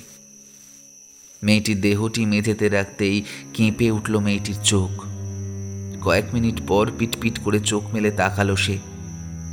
রাস্তা দিয়ে হেঁটে বাড়ি ফিরছিল, কিন্তু এখন কোথায় আছে তা বুঝতে পারছে না। চারিদিকে তাকাতেই বেশ অবাক হয়। পাঁচজন পুরুষ তার দিকে লোভাতুর দৃষ্টিতে তাকিয়ে আছে, যেন চোখ দিয়ে গিলে খাবে তাকে। উঠে বসার চেষ্টা করতেই অবাক হয়, অনুভব হচ্ছে তার দেহে কোনো বস্ত্র নেই। দেহের দিকে তাকাতেই চিৎকার করে ওঠে। বুঝতে বাকি নেই কেন এই পাঁচজন পুরুষ তার দিকে লোভাতুর দৃষ্টিতে তাকিয়েছিল। দুই হাত দিয়ে যতটা সম্ভব লজ্জা নিবারণের চেষ্টা করল সে। কিন্তু যেটা বস্ত্রে ঢাকে, সেটা কি আর হাত দিয়ে ঢেকে রাখা যায়? মেয়েটির এমন কাণ্ড দেখে হাসতে লাগল ওরা। উঠে দৌড়ে পালাতে চাইলে ঘাড় ধরে ধাক্কা মারে কৌশিক। ফলস্বরূপ পুনরায় মেঝেতে লুটিয়ে পড়তে হয়। আবার উঠে ধাক্কা দিয়ে পালাতে চাইলে আবার ঘাট ধরে টান দেয় মানুষ। যার ফলে মেয়েটি ব্যথায় কাতরাতে থাকে। এই দেখে মজা নিতে থাকে ওরা সকলে। সকলের উদ্দেশ্য করে কান্না বিজড়িত কণ্ঠে বলতে লাগল মেয়েটি, প্লিজ আমাকে ছেড়ে দিন। আমি তো আপনাদের কোনো ক্ষতি করিনি। দয়া করে এভাবে আমার ক্ষতি করবেন না। করবেন না। ছেড়ে দিন আমায়। এই শুনে হাসিতে লুটোপুটি খাচ্ছে সবাই। হাসতে হাসতে জবাব দেয় সৌরভ।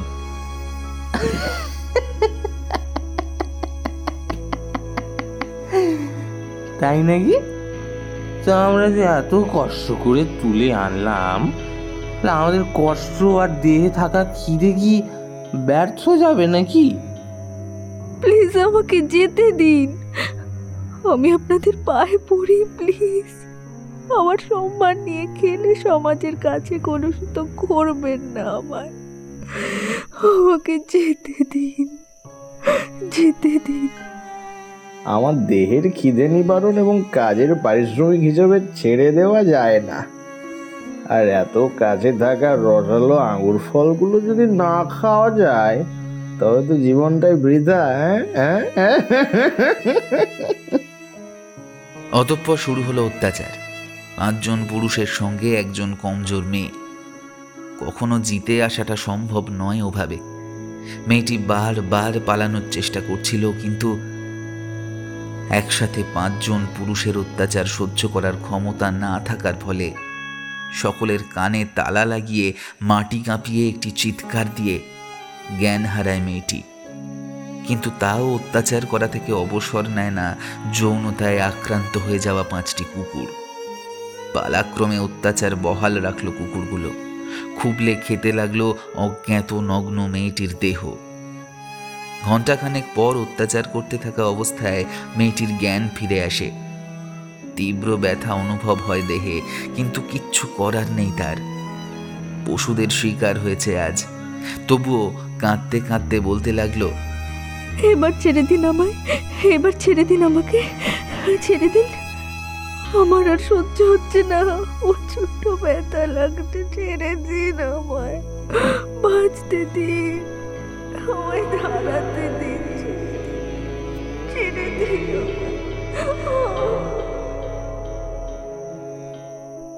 নিরন্তর পাঁচ পশু তাদের দেহের খিদে নিবারণ করতে অত্যাচার বহাল রেখেছে। তাদের মোটেও দয়া হচ্ছে না মেঝে পড়ে থাকা মায়াময়ী মেয়েটির চেহারা দেখে। তারা মত্ত হয়ে আছে কেবল পশুত্বে। টানা তিন ঘণ্টা পালাক্রমে অত্যাচার বহাল রেখে অতঃপর শেষ হলো নোংরামির পর্ব। রক্তের স্রোতধারা বয়ে গেছে মেঝেতে। তৎক্ষণাৎ সকলের উদ্দেশ্যে প্রস্তাব রাখল সৌরভ। একে আর বাঁচিয়ে রেখে কি লাভ? এমনিতেও বেশ মজা দিয়েছে। এখন বাঁচিয়ে রাখলে পরিবেশ এবং আমাদের জন্য ক্ষতিই হবে। তাই মেরে ফেলাই সর্বোত্তম কাজ। তার এই প্রস্তাবে সহমত প্রদান করল সকলে। মেয়েটির গলায় পা চাপা দিয়ে ধরল সৌরভ। এমনিতেই প্রচণ্ড অত্যাচারের শিকার হয়েছে মেয়েটি। এখন আর এই অত্যাচার তার কাছে অসহনীয় মনে হচ্ছে না। অগ্ন দেহটি ছটফট করতে করতে নিস্তেজ হয়ে যায়। নিশ্চিন্ত হতে নাকের সামনে হাত রেখে পরীক্ষা করে নিল সৌরভ। কোনো নিঃশ্বাস প্রশ্বাস পড়ছে না আর। তৎক্ষণাৎ সেখানে মেয়েটির মৃতদেহ ফেলে রেখে বাড়িতে চলে গেল ওরা।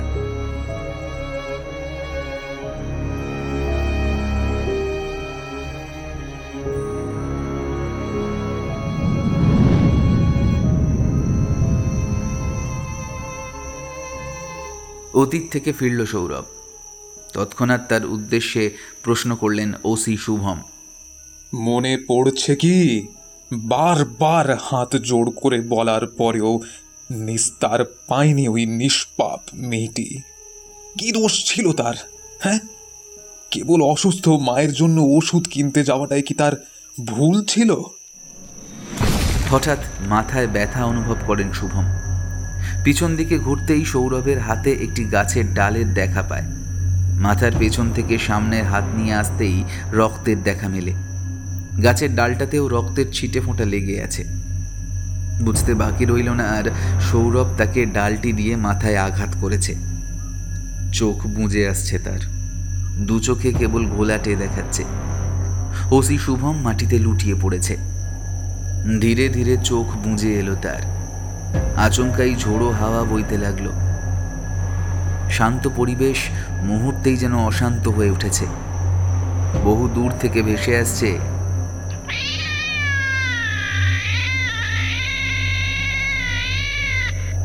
ধীরে ধীরে শব্দটি জোরালো হতে লাগল। তৎক্ষণাৎ দৌড়ে পালাতে লাগল সৌরভ, কিন্তু প্রবল বাতাসের বেগে খুব একটা এগোতে পারছে না। এছাড়াও কোথা থেকে গাছের ছোট ছোট ডালের টুকরো তার দিকে ধেয়ে আসছে, আর সেগুলো ওর দেহে আঘাত হানছে। দৌড়ে পালাতে লাগল সৌরভ, কিন্তু যেদিকেই যাচ্ছে সেদিক থেকেই কিছু না কিছুর দ্বারা আঘাতপ্রাপ্ত হচ্ছে সে। এরকম ঘটনায় বেশ অবাক হলো। কি হচ্ছে ওর সাথে? ধীরে ধীরে বিড়ালের ডাকা শব্দের তীব্রতা আরও জোরালো হতে লাগল। বিড়ালের ম্যাও শব্দ শুনে তৎক্ষণাৎ ভয় পেয়ে যায় সে। সুজয় আর দীপঙ্করের ফোনের ওপাশ থেকে যেমন আওয়াজ শোনা গিয়েছিল, এই আওয়াজটা তার ব্যতিক্রম নয়। পূর্বের মতো এখনও তেমনই আওয়াজ ভেসে আসছে। পাগলের মতো হন্যে হয়ে জঙ্গলের মধ্যে দিয়ে ছুটতে লাগল সৌরভ। কিন্তু অবাক বিষয়, সে যত দ্রুতই পালানোর চেষ্টা করুক না কেন, মনে হচ্ছে রাস্তা শেষ হচ্ছে না। তবুও নিজের উপর আস্থা রেখে না থেমে সমান তালে দৌড়ে পালাতে লাগল সে। একসময় মায়াজাল থেকে ছাড়া পেয়ে ছুটতে লাগল সামনের দিকে। কোন দিকে যাচ্ছে সে তার কোনো হুঁশ নেই। কেবল একটাই উদ্দেশ্য তার, যে কোনো মূল্যেই হোক না কেন এই জঙ্গল পেরোতেই হবে এবং রাতটা কোনোভাবে পার করে দিতে পারলে আর কোনো চিন্তা থাকবে না। দৌড়ে পালানোর এক পর্যায়ে সামনের দিকে তাকিয়ে অবাক হয়ে যায়। দূরে ছোট্ট একটি ঘরের মতো দেখা পাওয়া যাচ্ছে। দ্রুত দৌড়ে পালাতে লাগল সেদিকে। কয়েক মিটার রাস্তা যেন মনে হচ্ছে কয়েকশো মিটারে পরিণত হয়েছে। বহু চেষ্টার পর ঘরের কাছে এসে দাঁড়ায়ও এত সময় লাগার কোনো প্রশ্নই আসে না, কিন্তু এত সময় আর এত খাটুনি কেন লাগল? এত জবাব তার কাছে নেই। বাতাসের তীব্রতা প্রচুর হলেও ঘরের কাছে তা আসছে না। তবে বিড়ালের ম্যাও ডাক ধীরে ধীরে জোরালো হলেও তা মুহূর্তে আবার মিলিয়ে যায়। চারিদিকে ছড়িয়ে ছিটিয়ে আছে অসংখ্য ছোট ছোট হাড়গোড়, নানা ধরনের রঙের বাহার। মেঝেতে অগ্নিকুণ্ড, অগ্নিকুণ্ডে জল জল করছে আগুন এবং অগ্নিকুণ্ডের একপাশে চোখ বন্ধ করে ধ্যানে মগ্ন হয়ে বসে আছে একজন সন্ন্যাসী। তাকে দেখা মাত্রই সৌরভের মনে প্রশান্তির বাতাস বইতে লাগল। মনে মনে সে ভেবে নিল, এই সকল সমস্যার সমাধান সন্ন্যাসী বাবার কাছ থেকেই মেটানো যাবে। আনন্দের রেশ মনের ভেতরে পুলকিত হতে লাগল। কোনো একজনের কাছে সে শুনেছিল, যখন কোনো তান্ত্রিক ধ্যানে মগ্ন থাকে, তখন তাকে ডেকে শান্তি ভঙ্গ করা অথবা বিশৃঙ্খলা সৃষ্টি করা উচিত নয়। সেই কথার রেশ ধরেই কোনোরূপ আওয়াজ না করে চুপ করে অগ্নিকুণ্ডের অপর পাশে বসে গেল সে। চারিদিকে মাথা ঘুরিয়ে চুপচাপ চেয়ে চেয়ে দেখতে লাগল। এতক্ষণ ভালো লাগলেও এখন বেশ বিরক্ত লাগছে তার। একটা মানুষ তার সামনে বসে আছে, অথচ তার ভাবমূর্তি অথবা আচরণ পরিবর্তনের কোনো চিহ্নই নেই। বেশ বিরক্ত হয়ে যখন দাঁড়িয়ে পড়বে মনে করেছে, এমন অবস্থায় চোখ না খুলেই গম্ভীর কণ্ঠে বলে উঠলেন তান্ত্রিক, বসে পড়। বিরক্ত হলে চলবে না। এই কথা শুনে বেশ অবাক হয় সৌরভ। চোখ মেলে তাকালোও না, তারপরেও কীভাবে বুঝতে পারল যে সে উঠে যাচ্ছে? বেশি না ভেবে তৎক্ষণাৎ সেখানে বসে পড়ল। কিছুক্ষণ পর দপ করে চোখ মেলে তাকালেন তান্ত্রিক গোছের লোকটা। রক্তিম লাল সে চোখের আভা, যেন চোখের কোটর কেবল রক্ত দিয়েই আচ্ছাদিত। মুখে গম্ভীর ভাব ফুটিয়ে বসে রয়েছেন। তৎক্ষণাৎ কিছু বলার জন্য ব্যাকুল হয়ে উঠল সৌরভ। একটা একটা বড় বিপদের মধ্যে ফেঁসে গেছি। এতটুকু বলতেই তান্ত্রিক লোকটি হাতের ইশারায় তাকে বাধা প্রদান করলেন এবং গম্ভীর কণ্ঠে বলতে লাগলেন কোনো কথা বলতে হবে না আমায়। কোনো কিছুই আমার অজানা নয়। এটা তোরই কৃতকর্মের ফল বলতে পারিস। বড় ভুল করেছি আমি। অনেক বড় ভুল করে ফেলেছি আমি।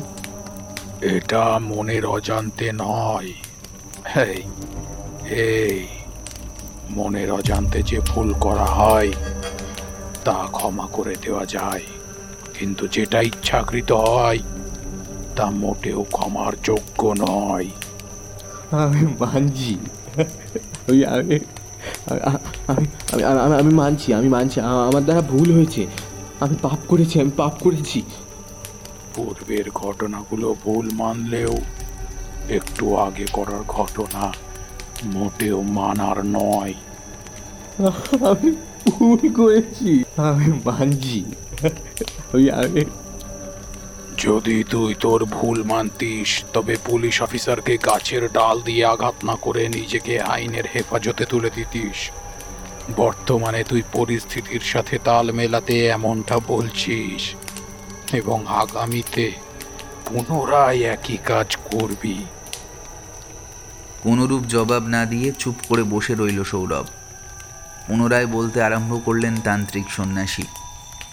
তোদের একটা শাস্তি দেওয়ার চেষ্টা বহু আগে থেকেই করেছিলাম। অপেক্ষা করছিলাম সেই মাহেন্দ্রক্ষণ আর সুবর্ণ সুযোগের তোরা একে একে বহু মেয়েকে এনে তাদের শ্লীলতাহানি ঘটিয়েছিস, অতঃপর তাদের মেরে দিয়েছিস। কিন্তু তাদের মৃতদেহের ধারক আত্মাগুলো অতৃপ্ত। আমার কাছে করার কিছুই ছিল না। কেননা পূর্ণিমার পরের রাতে অথবা অমাবস্যার দিকে তোরা মেয়ে নিয়ে আসতি। কিন্তু কিন্তু আমার প্রয়োজন ছিল পূর্ণিমা তিথির লগ্ন লাগার প্রথম চার দিনের ভিতর মৃত আত্মার। এবারের মেয়েটিকে ঠিক আমার চাওয়া আর মায়েন্দ্রক্ষণে নিয়ে উপস্থিত হয়ে গেলি। তারপর তাকে ভোগ করে মেরে দিয়ে ঘরের বাইরে রেখে চলে গেলি। আর এটা ভেবেছিলি যে পূর্বের মতো কোনো বন্য প্রাণী এসে খেয়ে ফেলবে। কিন্তু কিন্তু পূর্বের মৃতদেহগুলি যে আমিই নিয়ে এসেছিলাম, এদিকে তোদের কারোই ধারণা ছিল না। অতঃপর পূর্ণিমা লগ্নে প্রথম রাতে মেয়েটির অতৃপ্ত আত্মাকে মুক্ত করে দিয়ে তার পোষা প্রিয় কালো বেড়ালের মধ্যে প্রবেশ করিয়ে দিলাম। এরপরই শুরু হলো ধ্বংসযজ্ঞ। তার সাথে করা অন্যায়ের প্রতিটি অন্যায়কারীকে কঠিন শাস্তির মৃত্যু দিয়েছে সে। কেবল তুই বাদে। তো আফসোস, এখন তোকেও সেই শাস্তির সম্মুখীন হতে হবে যে, হতে হবে। আমার কাছে নিয়ম সবার জন্যই এক। কারও জন্য অর্ধেক আবার কারও জন্য পুরো এমনটা নয়। মৃত্যুর জন্য প্রস্তুত হয়ে নে সৌরভ। সে আসছে।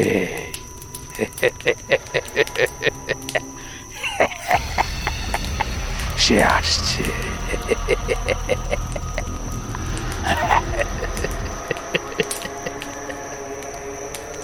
আচমকাই রুমের মধ্যে তীব্র বাতাসের ঝাপটা ভয়ঙ্কর রূপ নিল। চারিদিক থেকে ভেসে আসছে কেবল শোঁ শোঁ শব্দ। ম্যাও শব্দ তুলে রুমের ভেতর উপস্থিত হয় একটি কালো বিড়াল। ধীরে ধীরে সৌরভের দিকে এগোতে থাকে কালো বিড়ালটি। আচমকাই বিশাল বড় আকার ধারণ করে সৌরভের গাল বরাবর আঘাত করল বিড়ালটা। তৎক্ষণাৎ সেই স্থান ব্যথায় জবু থবু। এছাড়াও থাবাস্থল থেকে রক্ত গড়িয়ে পড়ছে। আচমকাই কালো বিড়ালটি পুনরায় বিশাল এক ছায়ায় পরিণত হলো। তৎক্ষণাৎ পুনরায় বড় একটি কালো বিড়ালে রূপান্তরিত হলো। সৌরভ যেন নিজ স্থানে জমে গিয়েছে। বহু চেষ্টা করল নড়ার জন্য, কিন্তু এক চুল পরিমাণ নড়তেও সে সক্ষম নয়। যেন উক্ত স্থানেই তাকে আটকে দিয়েছে কেউ। আচমকাই সৌরভের বুকে কালো বিড়ালটি থাবা দিয়ে আঘাত হানল। বুকের খাঁচা ছিঁড়ে বিড়ালের হাত ভেতরে প্রবেশ করল। তৎক্ষণাৎ সৌরভের বুক থেকে রক্তের স্রোতধারা গড়িয়ে পড়তে লাগল। ধীরে ধীরে ভারী হতে লাগল ওর নিঃশ্বাস। কিন্তু থেমে যায়নি কালো বিড়ালটা। বুকের ভেতরে হাত প্রবেশ করিয়ে হাত ঘোরাতে লাগল। বহু কষ্টে একটি চিৎকার করে উঠল সৌরভ। অতঃপর শেষ নিঃশ্বাস ত্যাগ করল সে। চাঁদের স্নিগ্ধ আভায় আলোকিত হয়ে আছে চারদিক। একটি কবরের পাশে এসে দাঁড়িয়ে আছে শুভম। চোখ তার অশ্রুসিক্ত একটি অবয়ব তার দিকে তাকিয়ে মুচকি হাসি হেসে উড়ে মিলিয়ে গেল আকাশে। সে হাসির অর্থ ছিল, আমি পেরেছি, স্যার। আমি পেরেছি শাস্তি দিতে। ওসি শুভমের চোখ অশ্রুসিক্ত হলেও ঠোঁটের কোণে একটি মুচকি হাসি লেগে আছে।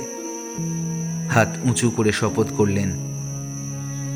আজকের পর থেকে আমার কাছে আসা প্রতিটি ধর্ষণের কেসে ন্যায় দেব আমি। আর সাথে ন্যায় দেব ধর্ষিতার বাবা মাদের। দরকার পড়লে শাস্তি স্বরূপ করব এনকাউন্টার। গুটি গুটি পায়ে একটি কালো বিড়াল এসে উপস্থিত হলো কবরের কাছে। ওসি শুভমের পা ঘেঁষে দাঁড়িয়ে শব্দ করে বলে উঠল,